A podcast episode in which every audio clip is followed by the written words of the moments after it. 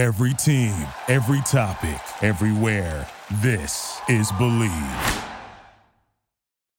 Hey, everybody, welcome to the Bleav in UCLA football podcast. We'll be here with a new episode for you right after this quick note.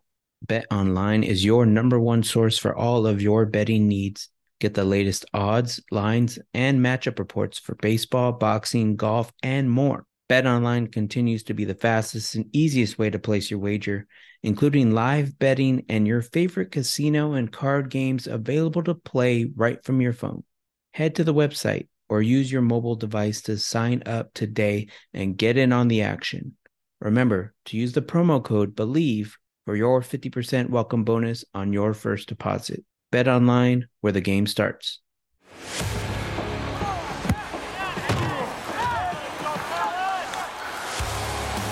Hello, hello, hello, and welcome back to another episode of the Bleav in UCLA football podcast. My name is James Williams, a reporter and editor for the Orange County Register and the Southern California News Group.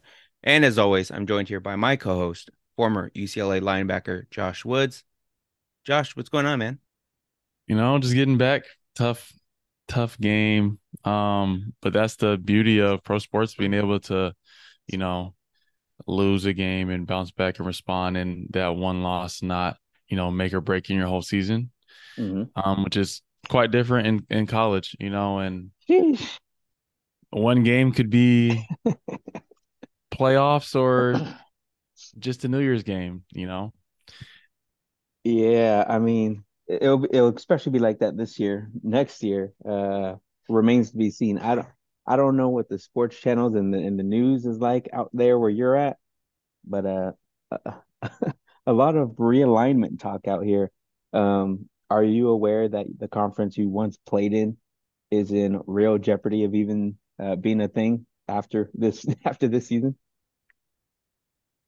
As as far as I see, the Pac-12 is cooked. It's yes this is the final year. this is the final year of the Pac-12, and um, it will lay to rest after the Pac-12 championship game. Um, I don't see how they can come back. I don't see how. Not really. It will no. be as prestigious as it was for so long, and um, over a hundred years, Josh. I believe it close to hundred or over hundred, something like that. It's been around for a long time. Yeah, as and, you've seen my tweet, I said RP Pac-12. It's done. Which is which is crazy to think about. So, just in case you live under a rock, uh, for those who are listening, Washington and Oregon, as of Friday, at the day we're recording this, are going to the Big Ten and joining UCLA and USC. Now, there's been some buzz about Arizona going to the Big 12, whether Arizona State's going to go with them. I think, especially if the Arizonas move as well, then uh, the Pac-12 is really done. So we'll have to wait and see. I am just glad that as a reporter covering UCLA, I am so glad we did all this last year, and and it was a surprise. I think that's that's my biggest takeaway is that it really puts into perspective that last year was like, yeah, was last year, yeah. The USC and UCLA thing just kind of came out of nowhere, and there was no board of regents meetings. I mean, there was a lot of that after the fact, but it just happened so quickly, and it was like boom this was like drawn out. Even today, um, it went from the Pac-12 is going to survive to the Pac-12 is done. The Pac-12 is coming back. Oregon's leaving. Washington's leaving. No, they're staying. It was messy. Like it was messy the whole day. And, and we're at football practice. We'll get to football practice in a minute because it is that time of year, as you mentioned to me earlier. But um, yeah, it's uh, it's been crazy. We are trying to follow it along during during practice, and and it was just kind of hard to keep up. But um, it seems to be over with at least for now. Um, Florida State's like trying to get out of the ACC, even though they're locked down to a contract for 2036 or something. So we'll, we'll see how that goes. But um, yeah, Josh. Uh, real quick, I am curious uh to know what you took away from the Deshaun Foster interview we did last week. I mean, conversations. That's how conversations with Coach Foster have always been for me. I mean, just insight and um, he's always had that, you know, been that that word of wisdom in my corner of, mm-hmm. uh, from a, you know, former player's perspective and a coach's perspective, like just getting um, the best of both of those worlds as far as you know getting the advice I need or the the the wisdom or the you know helping steer a young mind, you know, somebody like that. And um, I think that was just insight into what that relationship has been, and just um, for you know for the for the a typical fan, just getting insight, you know, into all the things involved in what goes into college football from the recruiting to I mean the day to day and and just how there's different ways to look at it. You know, like there's mm-hmm. like like I said, so much goes into college sports and so many things, you know, go unseen where the fan is only really getting to see what happens on Saturday. Um so yeah, that was really awesome to have and you know, shout out to Coach Foster for, you know, taking time out before the season gets going to you know get on the pod and making sure like I was able to be available for that. Um, that really meant a lot to me. Yeah, as you mentioned, we um, me and Deshaun about two days before we actually recorded, um, had a we had it set up. We were going to do it, and then I was like, "Oh, did they not tell you that Josh Woods is also supposed to be on it, but he was at practice?" And they're like, "No." And so we immediately just said, "Let's just let's reschedule it. Let's get Josh on here." and let's make it happen. And I'm glad it did. And as soon, Josh, we have never had issues with the audio on this podcast. We've had a few hiccups, but nothing crazy. In the 1st mm-hmm. five minutes, my mic doesn't want to work. So I'm already fearing the worst for this episode. I'm, I'm I down I uploaded it um, and put it out there for the world to hear. And I'm like, I don't know how I feel about this episode. My my audio was kind of messed up. I don't know how it's gonna sound it was really good. And everyone who listened to it, who wrote a message to us, a tweet or whatever, said this was the best episode we ever had. Um, they learned a lot of great stuff. So I was really, really happy with the feedback that we got. Um, what did you see? What kind of feedback did you get on the episode?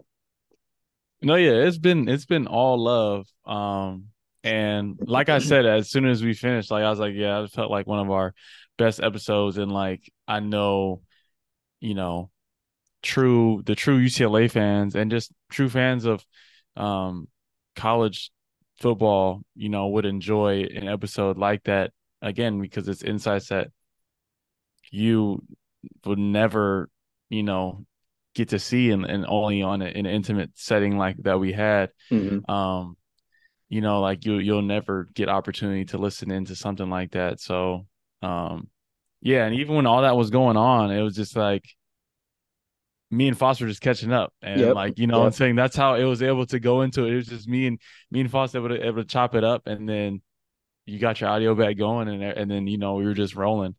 Um, so I'm glad it the way it turned out and you know shout out to everybody that that listened in, tuned in, that um reposted it, you know, spread it. Um, and if you haven't, I don't know what you're doing, go ahead and go check that one out. Yeah, you should definitely go back and listen to it if you haven't already in the archives, along with several other episodes, including someone that Deshaun Foster coached and Josh Kelley. That was another interview that we had. Shay Pitts, DTR. We'll get to DTR and Shay Pitts both later in the episode. Um, but a lot of great guests, and then just us and our normal conversations throughout the year. Uh, make sure you guys go back and check that in the archives.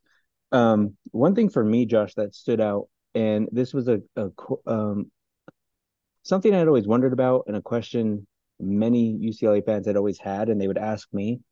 And I was glad Deshaun didn't really hold back and kind of answered it or, or kind of, you know, shared his mindset on it was how they go about recruiting when it goes. Because, you know, I don't know if you remember when he said, we can offer 15 running backs or we can offer three and, you know, make it a point to those three people that, hey, you're the ones that we want. And there's a reason why you're the only three that we offered. I thought that was I thought that was great. Um, I remember people in the past saying, "Why do they only stop at three? Like they need to recruit, like they need to give offers to everybody." And I'm like, "Well, I don't know." So I was glad, I was so glad that Foster answered that. I thought that was great. Um, and was that kind of your experience too when you were getting recruited, or when you like noticed recruiting, like it's only like three or four guys at certain positions being given offers and whatnot? Did you guys notice that at the time? Yeah, you do notice it. Where it's like, oh, everybody's getting that offer. So like, who are they really looking at? I mean, and what does it really mean, right? Yeah, like when when a school only offers a few guys, it's like clear that they care and they see w- something in you that you know they're not seeing everybody else. Are like you're who they want, and you're the you know the guy that they they see fitting your system. Um, because even when I was you know getting recruited, like the coaches are making it clear to me. Like I know they had offered other guys, but they pretty much said like we only like uh, some schools only offer other guys if they think they can't get who they want, or they'll they'll tell you like like if you're not gonna you know sign with us, then that's why we have to you know put those out there. But you know it's like that. So and it's it's like when you have a limited edition shoe mm-hmm. or something, you know what I'm saying? Where yep. it's like it's more mm-hmm. valuable when there's less. But when everybody has a shoe, it goes down in value. So right. it's like a UCLA offer has to mean something. You know what I'm saying? And that's what you know Chip and the rest of the staff are are getting as pretty much is like if you get an offer from UCLA, it really means something. You know, not everybody's getting this offer. You know, so when you do get it, you should value it and really, you know, it's you really need to consider it because that means they see a future with you.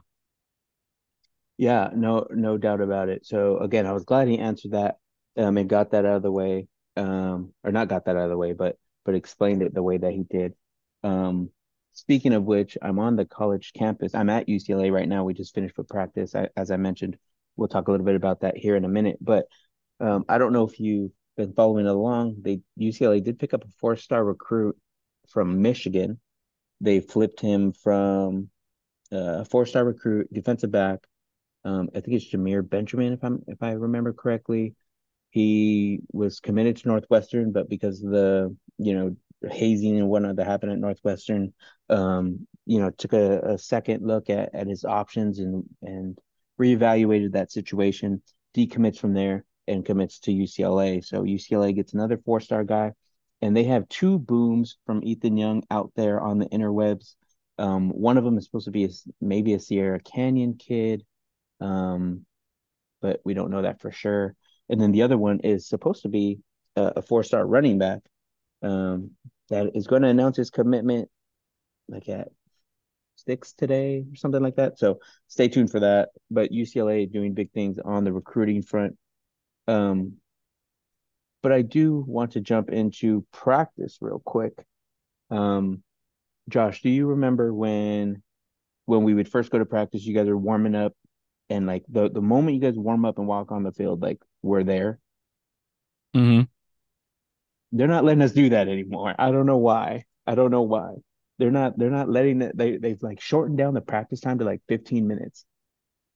So they wait, so they they cut out early outs.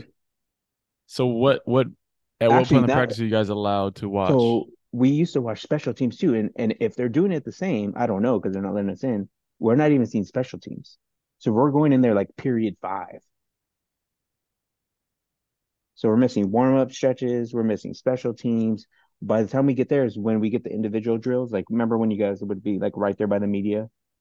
Mm-hmm. That's when we first see you guys. So it's like we lose like t- like we're probably losing anywhere from like five to ten minutes um worth of practice time because they decided to change it. So um, some of the other reporters are mad about it. I'm I'm not as mad about it. It's not that big of a deal to me. Um, it's kind of a short window, anyways, and and they kind of we only see you guys do the same thing over and over, anyways. But um, but I think the biggest thing is because of that, we're not getting a whole lot of action um, or visible action from that quarterback battle that's going on. Because of course, you know it's across the other side of the field. There's very few things we can take away from it. So if you ask me what the quarterback battle is like, I don't know. People have been asking on Twitter, get Dante more film, this and that. I'm like, I can't get anything. I don't I don't know if that's part of it though. Like if they're running a tight ship, I don't know what's changed, but it's like crazy that we can't even get um you know a lot of the access that we had in that regard. So it's been kind of interesting. But it's crazy to think about because when I first got used to UCLA, like especially when we had Camp in San Bernardino, every practice mm-hmm. is open to the public.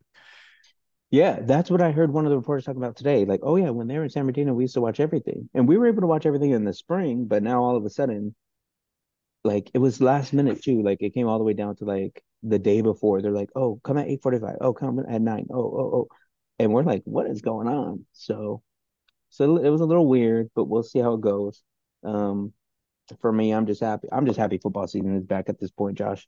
Um, and we get to talk about something other than conference realignment and all this other stuff that is going on. But um, I do have an update on your favorite position at linebacker.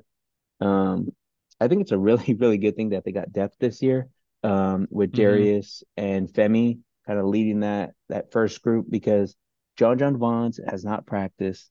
Um, I think a lot of that Chip Kelly said today was just because he's still getting uh, into football shape. He was with the back with the baseball team. He came back like before the summer started, but I, I mean, maybe you can tell me how long it takes to get into football shape. But um, yeah, he was with the the baseball team the whole season and is like slowly transitioning back into football shape. So um, it's going to take them a little bit of time, but how long do you think it would take you to get into, or or what is it like even when you get ready for the BC Lions uh, to get in football shape? I mean, realistically, I'm like now. I probably after the season, I probably take a month and a half off, and then I'm mm-hmm. training all the way up until I leave. So it still gives me about four to five months of training before the season. Um, and then can you hear that? Yeah. No. Wow, that's really loud to me. Um, but uh, at UCLA, like, and for all college football, you're training after the season. You probably have a few weeks off, depending on the bowl game situation. You're training, mm-hmm. you know, all all winter, spring, summer. Um, like there's so many different stages of development of the different types of training you're doing, building mm-hmm. it up into um the season. So like the summers is kind of the end. Like you're doing, you might turn up the conditioning, but you probably miss you you probably missed the peak velocity stage, the peak mm-hmm. uh acceleration, the peak strength, like majority of all those phases and like the building and how, like how guys really really see guys like improve in the increments of like getting bigger, faster, stronger. Majority of that stuff happens from January to uh I'd say the end of spring. Some the summer block, I mean you you still have a little strength, but majority of that uh ends up going back into, you know, peak, you know, conditioning and getting back into football, like movements and stuff like that. Mm-hmm. Um so that's it's it's tough. I mean, I know he's a great athlete, and I guarantee he was doing some form of, of physical tra- like uh, strength training mm-hmm. and, and that type of stuff throughout the baseball season. Um, but baseball shape and football shape are very yeah, different. Right. Um, you know, having to you know actually physically at linebacker take on people, drop in mm-hmm. coverage. You know, the plays are happening so often and and all that. So um I think it's smart on Chip for a, a health perspective as far mm-hmm. as like waiting until he has pretty much he's like fully, you know, recharged and has a full, you know, the stamina and the velocity to to to take on full practices and games. Like for Chip, one of the biggest things he's on, you know, is on like the the science behind it. So mm-hmm. um I've by by the yeah by the first game, I feel like he should be fully back with everybody. But I you know I think it'd be it'll be week by week as he like slowly increases what he does with the team. Yeah, I think they're they're taking it slow with him as you mentioned. Um, from what I've seen, I think they're they're just doing shorts and shoulder pads. I think that's probably all we're gonna see for the first week.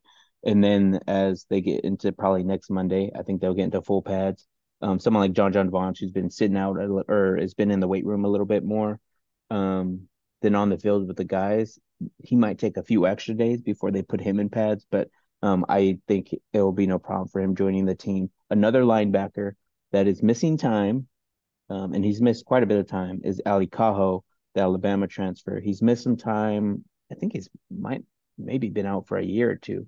Um, I know he missed all of last season if I'm not mistaken, and maybe most of like the COVID season. Or no, I think he played. I don't know. It, has been a while. He hasn't played in at least like a year. But uh, Chip Kelly told us at media day that we were supposed to see Ale Kaho for the start of camp, and of course, we haven't. Um, Chip said that he's getting close though, whatever that means. Um, that was one of the first things they did was see him in the weight room. So I'm not sure what the deal is or what the injury is. We still never know. Um, so ne- we still never found out, but um, I like to think maybe we're at least getting a little bit closer to seeing Ale Kaho come back and play linebacker. You know, what does that mean? Where does he fit in? That remains to be seen, but I think it does not hurt to have a, a guy of that caliber um, coming in there and making plays for the Bruins as soon as he's healthy enough. Um, trying to see what else I have. That's kind of it for football or for football practice because again, we're not seeing a whole lot. Um, but I do want to transition to the NFL stuff um, because you know as we get ready for college football to come back, you're in football season. The NFL season is starting, um, or at least preseason is, and we saw a couple Bruins playing in the Hall of Fame game, the NFL Hall of Fame game in Ohio, Canton, Ohio, yesterday, which was Thursday. Did you get a chance to watch that game at all? I've been seeing. Well, no, because I had a game during, but Mhm. I've been Okay. seeing. I mean, the highlights everywhere. Mm-hmm. Dorian just, you know, it seems like he put on the show. Um, it's awesome to see him and Felt, you know, together in the backfield doing what they do. And I mean, it looks, it looks really similar to, I mean, what, I mean, what we saw at UCLA as It far really as you know, you know, Dorian being a dog, just the mentality of, you know, he, I'm gonna say like he wants to like he doesn't want to stop. You know, like he has a he shows the motor, he shows his passion. That's what Mhm. it's like.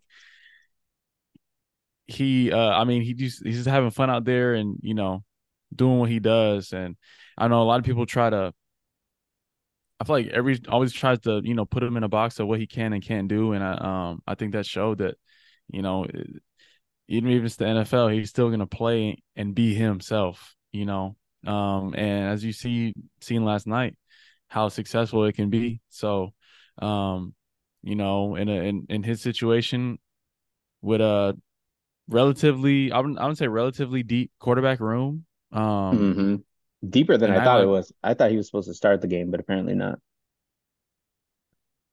I mean, yeah, so he, he moved up. He he's probably be definitely- third if he was at- yeah, he was at four after yesterday at the highlights I saw. He's definitely at Mhm. 3 above uh above uh, uh, Mond. Yeah. hmm Um, and then yeah, again, what felt too, just the you know him at receiver, him at running back, the different things he can do. Um, I uh, I look for a big year for him as well. So that was that was awesome to see. And whenever I see any clips of the of the, of the boys just at camp, and I mean it's awesome. Chris Barnes getting getting picks at camp, Yeah. working in with the that. ones with the Cardinals. Um, yeah, guys all around the league, and you know, it's like I said, it's always exciting, exciting to see. So the one one of the things that stood out was for DTR was he comes in in the second half. Um, as soon as he do, they were down like six, it was like fifteen or sixteen to seven. Um, the Browns were down to the Jets at halftime. DTR goes in the game, starts the second half, and more or less rallies the team back. Um, and they end up winning by a couple points. But I don't, and I, I think the Browns defense did, must have done pretty well because they didn't allow um very very many points after that from the Jets. But um, the thing with DTR that stood out to most people was the block that he had on Felton's touchdown. Did you see that block? Mm-hmm. That's the that's Yeah. I mean that's the main clip that's going around. Mm-hmm. And I, I think that's like it as soon as I saw it and people started talking about it, I was kind of like, yeah, like it kind of wasn't it wasn't surprising because I remember Kyle Philips used to talk about that. Um, and he talked about that after the LSU game was like you have to make key blocks, you have to be able to to kind of put your body on the line a little bit for your for your brothers. Um, even if you don't have the ball, like you're not going to get the ball, or you're not going to make plays if you're not willing to sacrifice for other guys the same way they are for you when you have the ball. Mm-hmm. I mean, we've seen. I mean, he's done that before. He's Mhm. led block like you know, Yeah. in plays like that before. So I'm saying, from a UCLA fan perspective, that's just Dorian playing how he normally plays. But to this was his like coming out to the NFL world, you know, to Mhm. just putting it on a bigger stage of, oh, like this is this is how DTR plays. Like yes, like this is what he does. Yep. you know, every like that's just his play style. Um, And again, like you're saying with Kyle Philips and stuff like that's a testament to Chip Kelly's system and just like the selflessness um, of the guys that have came through it and understanding, you know, the bigger picture and and blocking. That's one of the um, big things, especially from like quarterbacks and receivers, guys that will say they're not getting paid to block. You right. see guys professionally getting cut because they, you know, wide receivers that because they won't block for other people. Um, yeah, so that just shows kind of the mentality that Chip has kind of put into the identity of UCLA football players. Uh, no doubt about it. And it was it was interesting because of that and a few other and a few other things. Um, I don't know the the NFL kept coming up when we were talking to Chip today. Um, it, it came up during realignment, uh, conference realignment, and so many other different things. I actually ended up writing about it. Um, they just have so many guys, and Chip continues to get guys. I think like the last two or three hires he's ha- actually, I think the last three hires he's had are all guys who came straight from the NFL. Ken Norton Jr., Bill McGovern last year uh, when he became defensive coordinator, and then this year with D'Anton Lynn. Um, and so I actually wrote about that. I wrote about like how even offensive line coach um, Tim Trevino or yeah Tim Tim Trevino or Dravino, um, how he had three or four years of experience as an offensive line coach for the 49ers. I think even um, as recently as a couple years back when they were in the Super Bowl. Um, but yeah, like they have a lot of NFL experience on that coaching staff.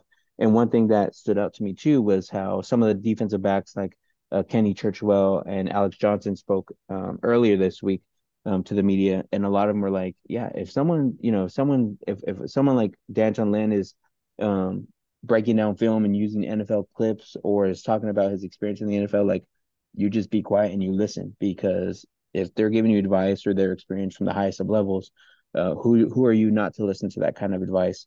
Um, another thing that stood out to me was I remember Dante Moore saying um, a while back when we talked to him during the spring was that Chip Kelly's pedigree um, as an NFL coach and the resume he's had and coaching guys like Mariota and, and Michael Vick is what helped attract him to UCLA when he decided to decommit from Oregon. So um, I think that's a, a, thing the Bruins have to their advantage going forward and can continue to use uh, when it comes to recruiting is that NFL experience. Um, oh, and I didn't even mention Deshaun Foster um, and the NFL experience he had how he used um, as as he said in the episode where the interview where we had him on where he mentioned you know he has um, a running back in each of the last four years drafted and he was able to get i believe three or four of those guys. I think felton was the only guy who wasn't able to make it but to that top golf event where and i thought this was some really good insight from him on how he brought those guys together with the current running backs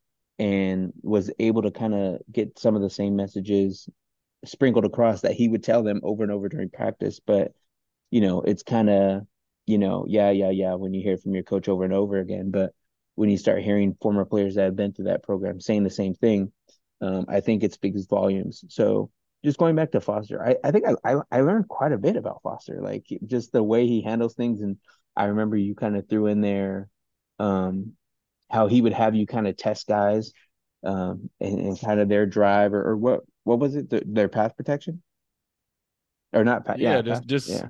certain just certain things that like he would tell us. You know, push you know push certain guys but buttons, see how they react. Mm-hmm. Pass rush or just running.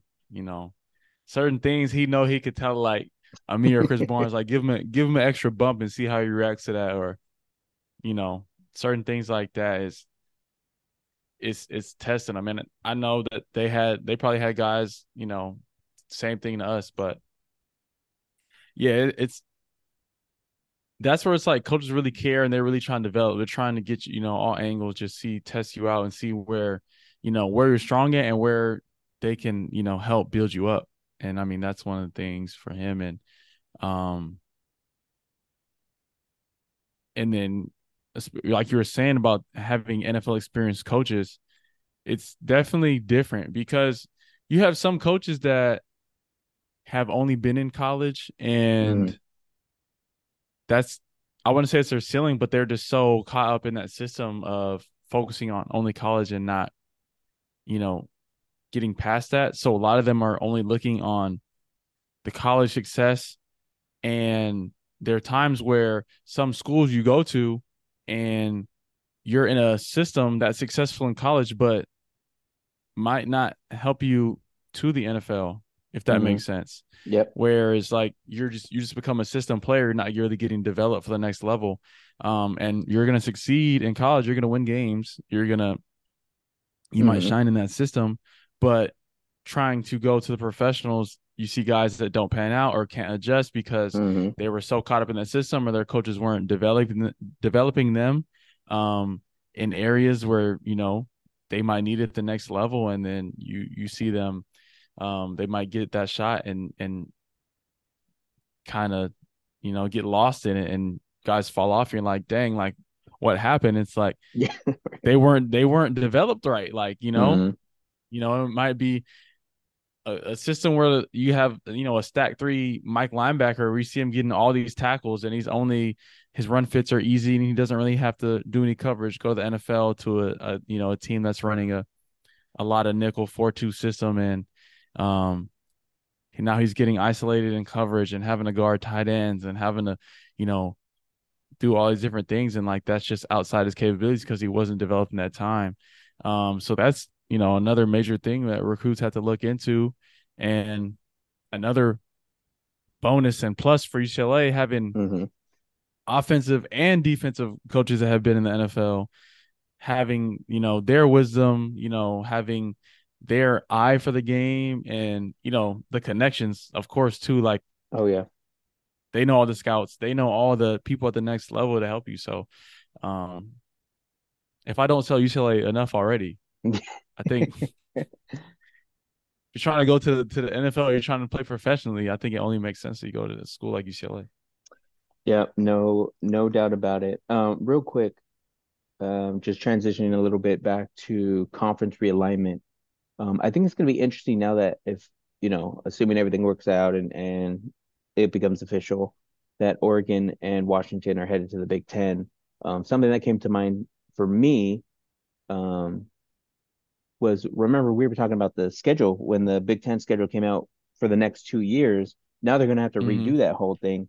Um, and so because Oregon and Washington are joining immediately next year, um, actually maybe that's a good thing for that brutal schedule UCLA was going to have because they were going to have LSU, yep. Michigan, and Ohio State. So maybe it you know the Big Ten West.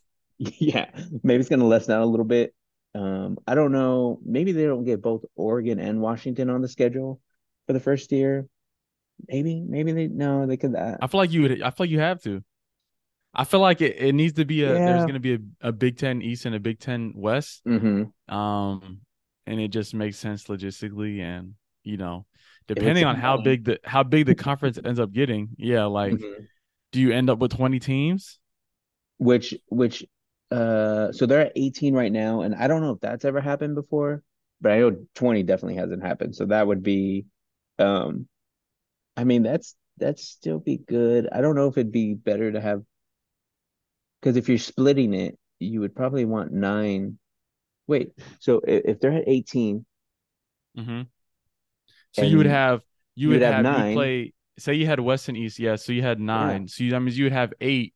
Your eight you'd games. Have your, and then you'd have one one. Well, no, but you would have one. Oh, that's eleven. The, yeah, one okay. East game, Right. So you'd have you'd play the West games, you had one East game. So mm-hmm. it'd be like I don't know if that would be fair. It depends how the way it's divided. Like right. the you know what I'm saying? Mm-hmm. Um if how that would work out or but I feel like logistically that the West teams would have to, you know, like the four schools mm-hmm. leaving the Pac 12 play each other makes the most sense and then mix in other ones. Um just for the sake of the student athletes and the traveling. No, uh, especially for football, um, because that's a you know there's only so many games in the season as it is. But now that I think about it, it will benefit basketball and the Olympic sports as well, where you're not taking as many trips to the East Coast and you can kind of have some relief just traveling to Washington, just traveling to Oregon. Um, I know there was kind of talk of Stanford and Cal maybe finding their way into the the Big Ten or Big 18, whatever it is now, but I don't think it's going to happen at that at this point.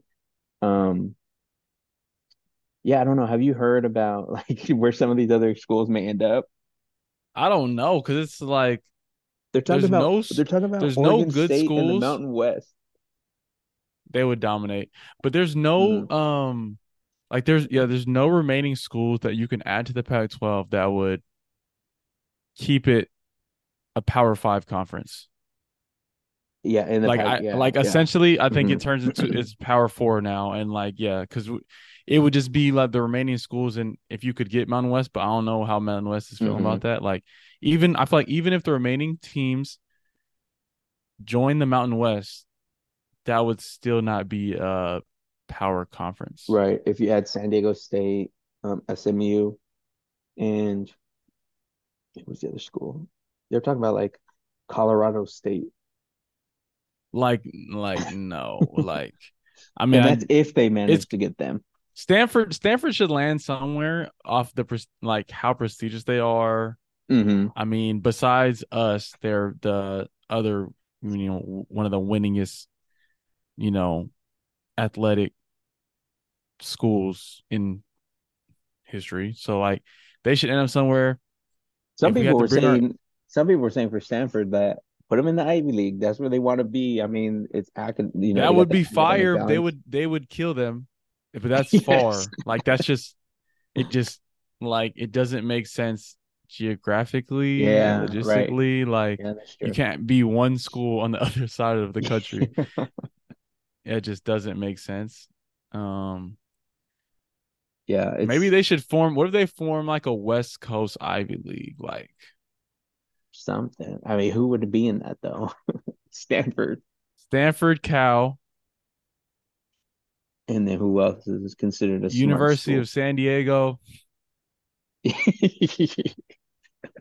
uh, maybe Pepperdine, the Claremont, the, Cal- Yeah, the Claremont The- the- colleges. yeah, the and, Mud uh, yeah. You're pretty at this point. You put them in Division Two. yeah, pretty much.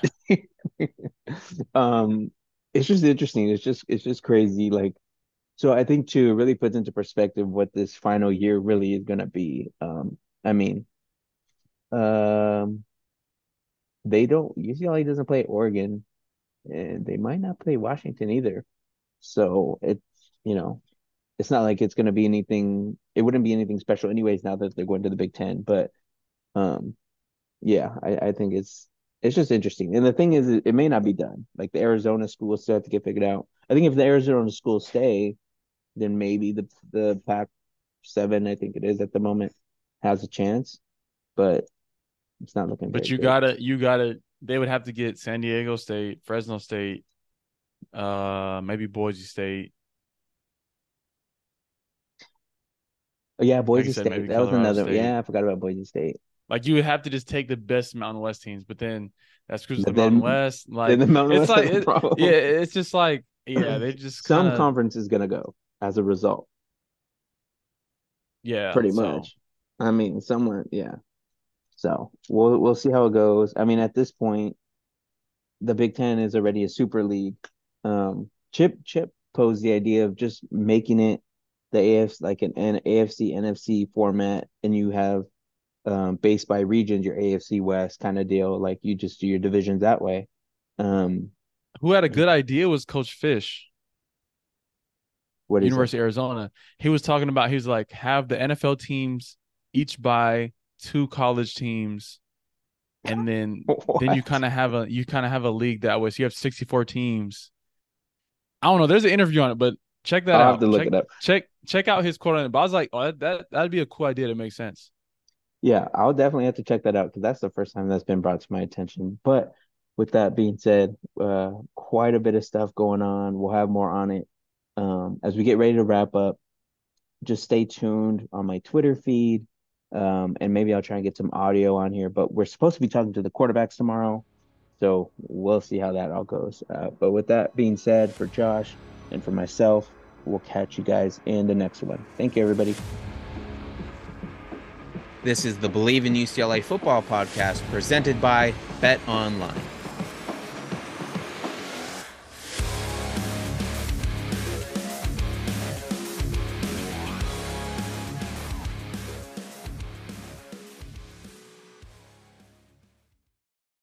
Without the ones like you, who work tirelessly to keep things running, everything would suddenly stop. Hospitals, factories, schools, and power plants, they all depend on you. No matter the weather, emergency, or time of day, you're the ones who get it done. At Grainger, we're here for you with professional grade industrial supplies. Count on real time product availability and fast delivery. Call clickgrainger.com or just stop by. Grainger for the ones who get it done.